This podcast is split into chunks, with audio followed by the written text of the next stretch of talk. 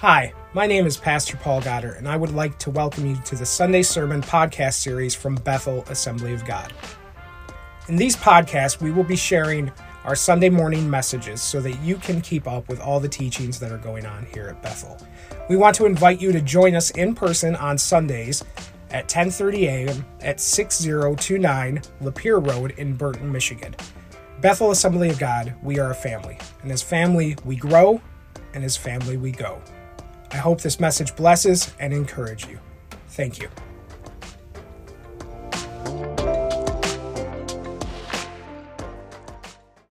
So this week it's our first Sunday of the month. So uh, we have the kids are with us here in the sanctuary. So we're going to get right into this real quick. Uh, this is our week three of the core values. So we're going to wrap up with the final three core values of the Bethel Assembly of God. So last week we, we got to our fifth one, and you know, it's important. I want to say this over and over again. We need to know what we stand for as a church and as people. Um, we want to be known for what we're for. What we are for is life giving.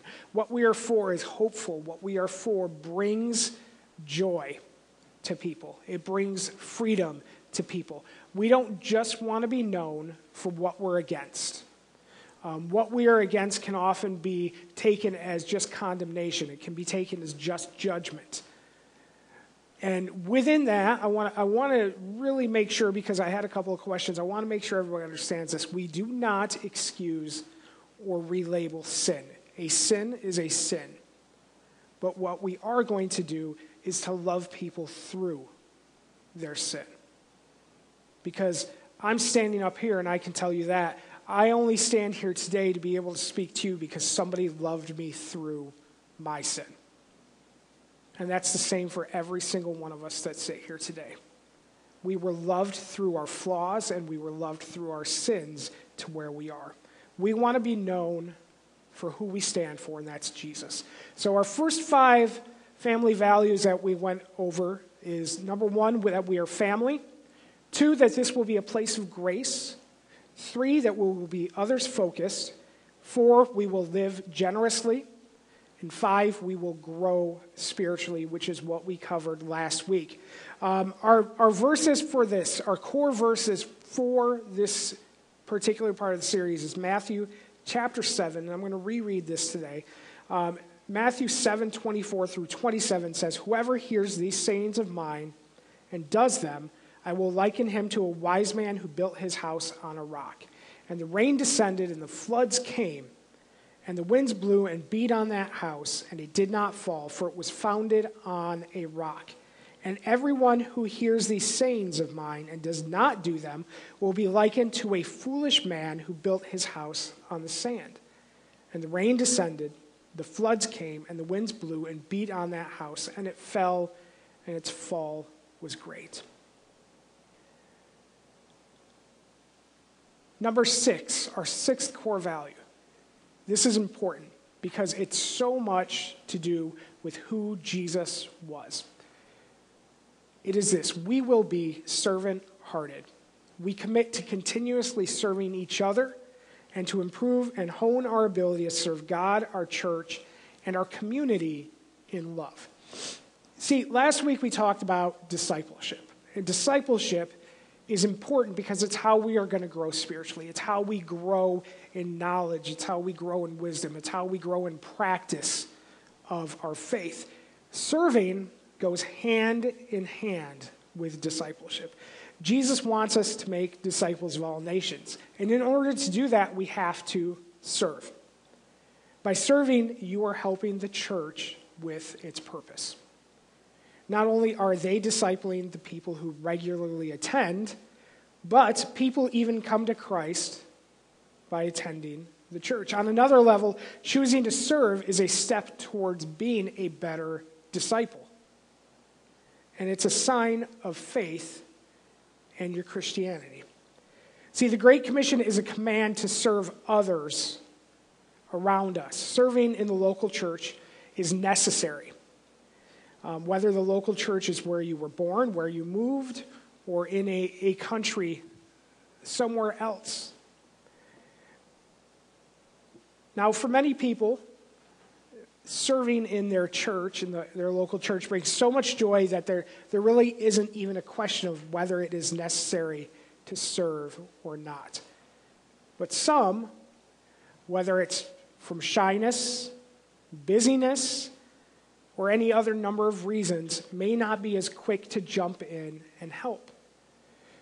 To answer whether it is necessary to serve in the local church, we first need to ask something of ourselves. What does it mean to serve the local church? See, serving the local church means that to help the body of Christ is a way to glorify God, not ourselves. And in this act of worship, we spread the love of Jesus to those around us. See, the local church is co- com- comprised of people coming together and worshiping Jesus. And it's done in a variety of ways. Uh, of course, attending the service, to participate in singing and listening intently, listening intently to the sermon, not just listening, is an act of worship. But there are also so many other ways to worship the Lord in the church by means of service. You can serve by being a greeter or an usher. You can serve by working in the kids' ministry, the nursery, or helping with the tech, or even by making, and if you're like me, drinking the coffee. And Laura and I discussed this last night. You can serve by drinking coffee. It's possible. I even, right? Yes, it is. You can serve by drinking coffee.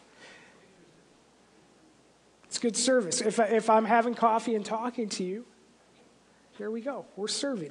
Serving at a church can either be at the church building itself, whether on Sundays or during the work, or it could be, you know, something that we do outside the church. I think back to uh, Thanksgiving time and some of the stuff we did around Christmas where we served outside the building. In fact, I like to remind people that our primary form of worship is done through our life and our actions, not just the portion, the 20 minute portion of songs that we sing on a Sunday morning. 1 Peter 4 8 through 10 says, Above all things, have unfailing love for one another, because love covers a multitude of sins. Show hospitality to one another without complaining. As everyone has received a gift, even so serve one another with it as good stewards of the manifold grace of God. If anyone speaks, let him speak as the oracles of God. If anyone serves, let him serve with the strength that God supplies so that God in all things may be glorified through Jesus Christ, to whom be praise and dominion forever and ever. Amen. When serving, one of the things we do have to do is we have to check our reasons for why we're serving. Are you serving to fulfill a need within yourself, or are you serving to glorify God? We should be serving the local church because of our love for God and to follow Jesus' example. See, Matthew 20, 28 says, Even as the Son of Man came not to be served, but to serve.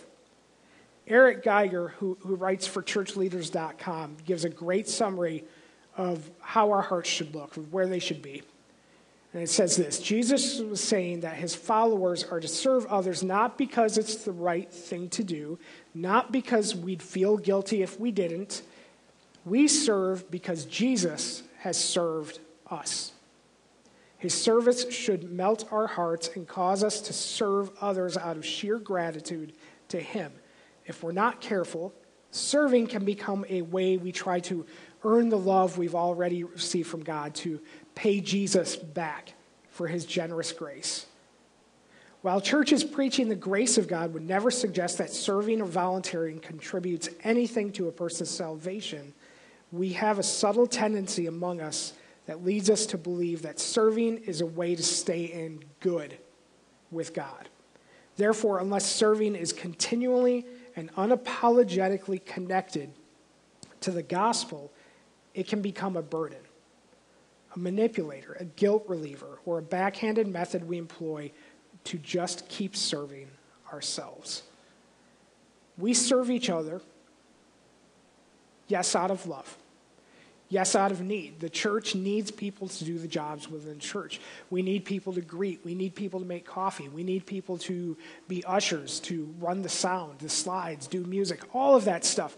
But those aren't the primary reasons why we do it. Those are the end things that happen. We serve each other because Jesus first served us. And that's it. All the other reasons, all the other things fall under that. Because I've served for other reasons and things become burdens. Have you ever done something in a church and it becomes wearisome? It becomes so heavy that you don't feel like you can carry it anymore. I don't remember who I was talking. I was talking to uh, somebody here. It was about a friend of mine preached a sermon, and the name of the sermon was "Stop Doing Jesus" or "Stop Doing God's Job." And it talked about the burden that we carry ourselves of seeing people come to know Jesus. As if you and I can actually save people. We can help spread the gospel, we can bring hope to people. But I cannot provide salvation for someone. You cannot provide salvation to someone. All we can do is serve and point them to Jesus. We will be servant hearted. The next one we will be authentic. Now, earlier this week, I was talking to a friend of mine, and I said, you know, we're going to say one of our core values is we will be authentic. And he said, Don't you mean relevant? And I said, No, I don't. I hate the word relevant. And he's like, Why? I said, Because relevant always changes. What's relevant today won't be relevant tomorrow. What was relevant 30 years ago isn't relevant today. But authentic means real. It is important. Authentic matters. You can have a relevant gospel, or you can have an authentic gospel. And I want to lean towards an authentic gospel. We will be authentic. It says our lives will be rooted in integrity, honesty, and holiness while being open and transparent with one another. So, when I say authentic, what exactly is authenticity? Well, that depends on what you believe and who you talk to. So, this is where I am landing on this definition. Author, researcher, and uh, speaker Brene Brown, who has become a kind of modern day evangelist for authenticity and vulnerability, says authenticity is the daily practice of letting go of who we think we're supposed to be and embracing who we are. I really like that, it, but it falls just short of biblical authenticity. If the pers- purpose of my life is to just be real, what purpose does that really serve? See, my worldview, my lens, whatever you want to call it, is greatly impacted what I believe is critical about authenticity. Authenticity from the world's perspective, as real as we try to be, will never truly fulfill our deepest longing. I, I grew up in the church as a, a young man in the age of Promise Keepers. Does anybody remember Promise Keepers? Promise Keepers gave birth to this kind of ridiculous man movement um, where we, you know, they got into these things, and I left as a young man and came back as an adult. And since I came back as an adult, I, I have participated in many ministry events geared towards getting me to be a real man. A real man, you know, like how the Bible shows us a man who wants to hunt, shoot things, drive things in mud, and every event's the same. We have breakfast, somebody will speak, and then I'm supposed to be vulnerable and share my weaknesses to the other men. Every event. It's really awkward. It's really awkward. But I also don't think that there is any real authenticity achieved in these events. For example, if I'm a jerk, I'm not a jerk. I'm just saying if. If I'm a jerk, does it really matter whether I'm a jerk in front of you or behind your back? I'm still a jerk. If authenticity is the daily practice of letting go of who we think we're supposed to be and embracing who we are, the question of biblical authenticity we all need to wrestle with is this Who did God create me to be? It's not who do I want to be, it's not who do I think I should be. It is who did God create me to be? See, being authentic is not an end to itself, but it's a critical component to discover who we are created to be. It is a tool. It's, it's not an end state. It's not the end of things. The question needs to be asked why is authenticity so important to my journey? It's this every human being longs to be known and loved as they truly are the good, the bad, the beautiful, the ugly, the highs, the lows, the greatest parts of us, our strengths, our weaknesses, all of it. We want to be known as complete beings. We long for it.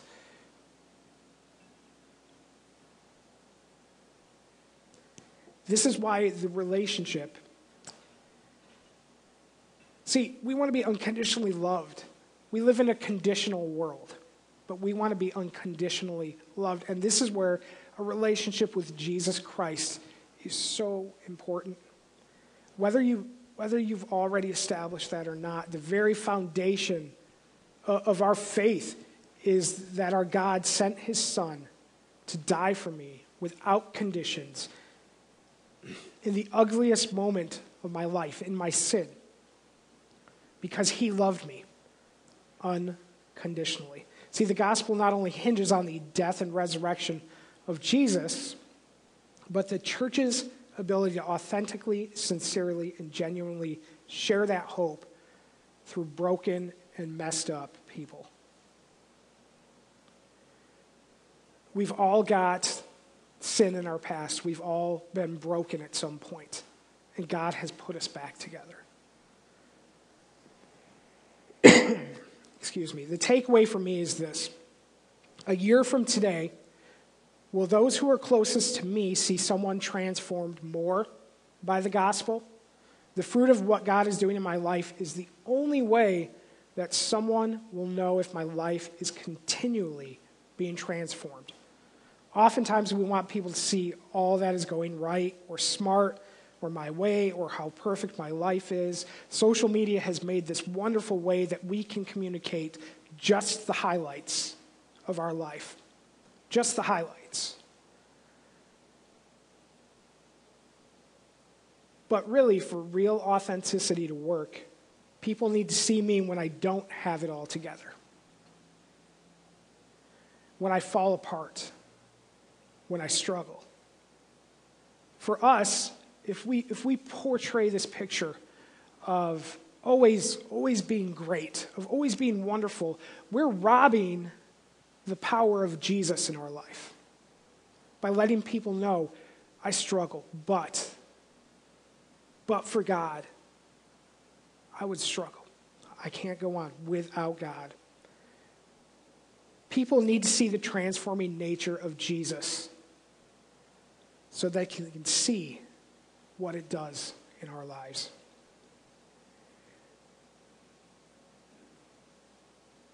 The purpose of our lives is that as Christ transforms us, people will not be drawn to us, but to Christ. We want to draw people to Jesus. In other words, we need to stop making it about us, but making it about Jesus as we serve, making it about Jesus authentically in our lives. When we try to uh, present perfection, when things do fall apart, and they will, there will be cracks, there will be struggles, there will be problems. Not only have we robbed Jesus already of the glory of what he is doing in our life, but now we're painting a different picture of who he is. because people have already thought you have it together. We need to be authentic. We need to testify about how Jesus helps us in our struggles and is growing us to be more like him. See, I suffer from anxiety, but Jesus helps me through. I suffer from depression, but Jesus transforms me. I have addictive behavior tendency, but last week I got to mark 16 years of sobriety. And I share not to brag, but to give glory to Jesus and to share hope for others. When we are authentic, when we let Jesus shine through the cracks and the wounds and the cuts of our lives, that hope shows up on others. Authenticity matters. This is the last one. This is the toughest one out of all of them. We will refuse to be offended. When Laura and I were reading these, she looked at me and she goes, We don't do this. And I said, I know, but I want to. It's not about what we do, it's about what we're going to do. It's a struggle we will refuse to be offended. And it says this even in the midst of a world that is growing increasingly further from God, we refuse to be offended by sin. We refuse to be offended by the lostness of a lost world. Instead, we will pray. We will love and we will shine the love of God into the lives of those around us. This isn't about not getting our feelings hurt when someone harms us, or even about being righteously angry about situations. It's about how we are going to respond to them.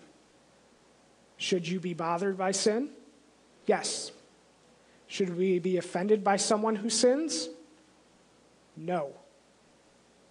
Time and time again, we like the statement love the sinner, hate the sin but we have made an art form out of making the sinner into their sin by being offended by somebody else's sin, whatever that choice of sin may be, whether it's their, their lifestyle, whether it's substance abuse, whether it's their sexual orientation. All these things we have taken and turned into identities. And we have made sinners into their sins. And once we've done that, we can't, I won't say we can't, we can't, but God can. We can't separate the person from their sin because we've made them one. God can do it. We have done this and we've managed to be offended not only by their actions and their choices, but also by their presence as well. I've made a decision that I refuse to be offended or even surprised when a world that is lost in sin sins. I refuse to be offended when those who haven't found Christ live a lifestyle of sin. This is my analogy for this. This is my example. If you were to encounter someone who was blind.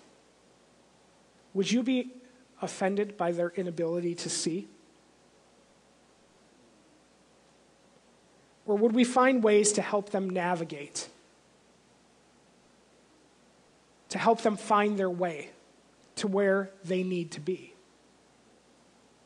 Here's a truth we are all blind, and we only see our way by the grace and mercy of God through the salvation that was bought through Jesus' death and resurrection.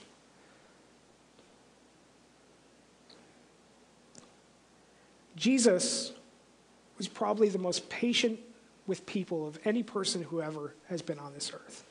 I mean, come on. He sits down to dinner with Judas and even gives him space to go and prepare himself for the ultimate offense that he's going to perpetrate against Christ. I don't know about you, but I'm probably not going to sit down to dinner with someone I know is getting ready to set me up to be killed, let alone to actually excuse them from dinner to let them go and carry it out. But that's what Jesus did. We read in Luke 7 36 through 50 the account of a Pharisee named Simon who invited Jesus to have dinner with him. And a sinful woman, and judging from the reactions of Simon, she was most likely a prostitute, Her Jesus was eating there and came with an alabaster jar full of perfume.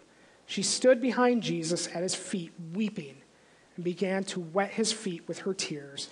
And then she wiped them with her hair, kissed them, and poured the perfume on them. Now, her gesture by itself was financially and socially costly. She not only poured the expensive perfume on Jesus' feet, but also wiped them with her hair in public. By unloosing her hair in itself in a society where women wore a head covering as a sign of piety, she was making the ultimate pledge of loyalty to Jesus. Simon was offended by her coming, her showing up, and treatment of the prophet in this strange manner. And he wanted, he really wanted to avoid this in his house. In verse 39, it says, Now when the Pharisee who had invited him saw it, he said to himself, If this man were a prophet, he would have known who and what kind of woman she is who is touching him, for she is a sinner. Now, the best part of this account is it says, He said to himself. And then Jesus responds to him. Verse 40 says, Jesus answered him, Simon, I have something to say to you. He said, Teacher, say it.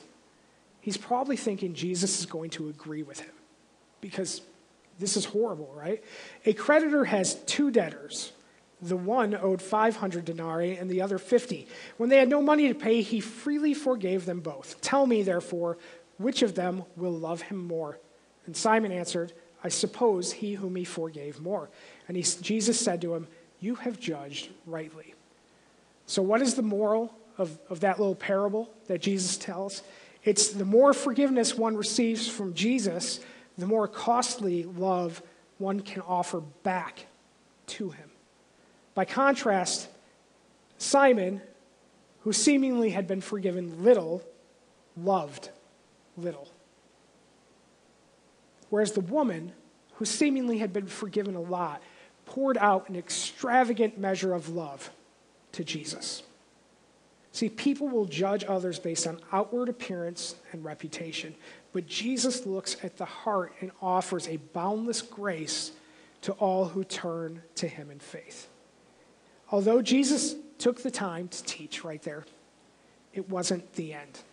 Verse 44 is Then he turned to the woman and said to Simon, Do you see this woman? I entered your house. You gave me no water for my feet, but she has washed my feet with her tears and wiped them with the hair of her head. You gave me no kiss, but this woman, since the time I came in, has not ceased to kiss my feet. You did not anoint my head with oil, but this woman has anointed my feet with ointment. Therefore, I say to you, her sins, which are many, are forgiven, for she loved much. But he who is forgiven little loves little. Then he said to her, Your sins are forgiven. Those who sat at supper with him began to say to themselves, Who is he who even forgives sins? In his final words, Jesus had forgiven the woman's sin, reminding her that the faith in him was the saving force that would lead to the path of peace. Jesus gave no anger no offense, just love and forgiveness. I'm going to close with this. I want to, I want to share core values are important. They're very important. And I want to give you seven quick reasons why. Why that we have to have core values, not just what we believe, not just a doctrinal belief statement, but a value statement as well. Here, here it is. The first one is that they determine your organization's distinctives. And this is what that means. It's what makes, you know, what makes you different from every other church. There are 56 churches in Burton. 56. What is going to make Bethel Assembly of God different than those 56 churches? I don't know any of them. I've, I've only met a couple of the pastors. What, what differentiates us, though?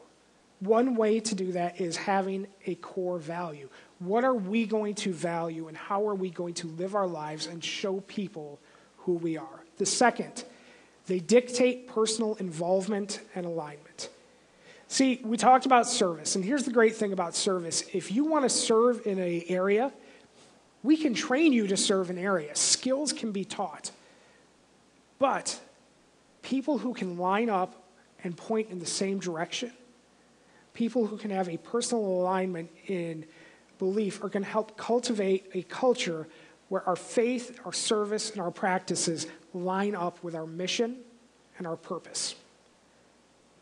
Number three, this seems very simple. They communicate what is important. It's important that we're clear on what our values are, not only so that we understand, but also so the community at large can understand. Fourth, they influence overall behavior. The worst thing in the world is having expectations for somebody that they don't know about. Our core values are our expected behavior as we interact with each other and with the world. The core values influence how we act, and we can actually see it. We want to live it out. We want others to see what is happening in our lives, in our workplaces, in our families, in our homes, our communities, our schools, wherever we are. Number five, they inspire people to action. If what we believe doesn't get us to do something, if it doesn't move us into action, then do we really believe it? Beliefs can be comforting or they can be motivating. We want to be motivated by Jesus. We want to be motivated by the work he's done in our lives. People take positive action because they are giving goals and values to live up to with these core values. Number six, they help contribute to the overall success of an organization. So, this Thursday, I get to go to my first um, sectional event with all the pastors with the Assemblies God in our, our area. And one of the things that I know somebody is going to ask me because every time pastors get together, this is get, how many people are there Sunday morning? And I'll say, I don't know. And they'll say, You don't know? I say, I don't count. Well, why don't you count? Because that's not what's important to me we need to know what our metrics for success are if we're going to be successful. Do we want to fill the sanctuary? Yes, we want to fill the sanctuary. But is that our primary metric of success? I've been in churches that are full where people are at each other's throats. I've been in churches that are empty where everybody loves each other and embraces. Our metric is not going to be numeric. It's not going to be how many showed up to our outreach. It's not going to be numbers based. It is going to be based on how we love each other. What did Jesus say? How are we going to be known? How we love each other. Our metrics that we're going to live by is living more like Christ. And that's what these values are based off. And the final one is this Core values shape organizational culture. Every journey requires a guide, and our core values will be our guide. They are not our doctrine, they are not our core beliefs, but they are going to help guide us in applying those as we deal with people. And that's what they are for. I want you to take the sheet you got today. Did everybody get one of the note sheets? Okay, before you leave, get a note sheet because I promised you that you would get a sheet with all eight of them on it when we started. All eight of them are on there. Take it home. If you're the type of person who puts things on your refrigerator, I'm not judging you if you don't, but really, if you have a refrigerator and there's no art on it, is it really a refrigerator? Put it on your refrigerator. If you have a bulletin board, put it on your bulletin board. If you have a little thing by your door, tack it up by the door so that you can see it. Put it where you can reference it and know where it's at. You will see these start to pop up around the church in different places. Our core values are going to be how we interact with each other and how we get to where we're going. Thank you for joining us here today on the Bethel Sermon Series podcast. We want to invite you to join us in person at 6029 Lapeer Road on Sundays at 10:30 a.m. You can also find out more information on our Facebook page or go to our website at www.bethelfamily.live. That's www.bethelfamily.live for more information. God bless. Have a great week. Subscribe and join us back for next week. Thank you.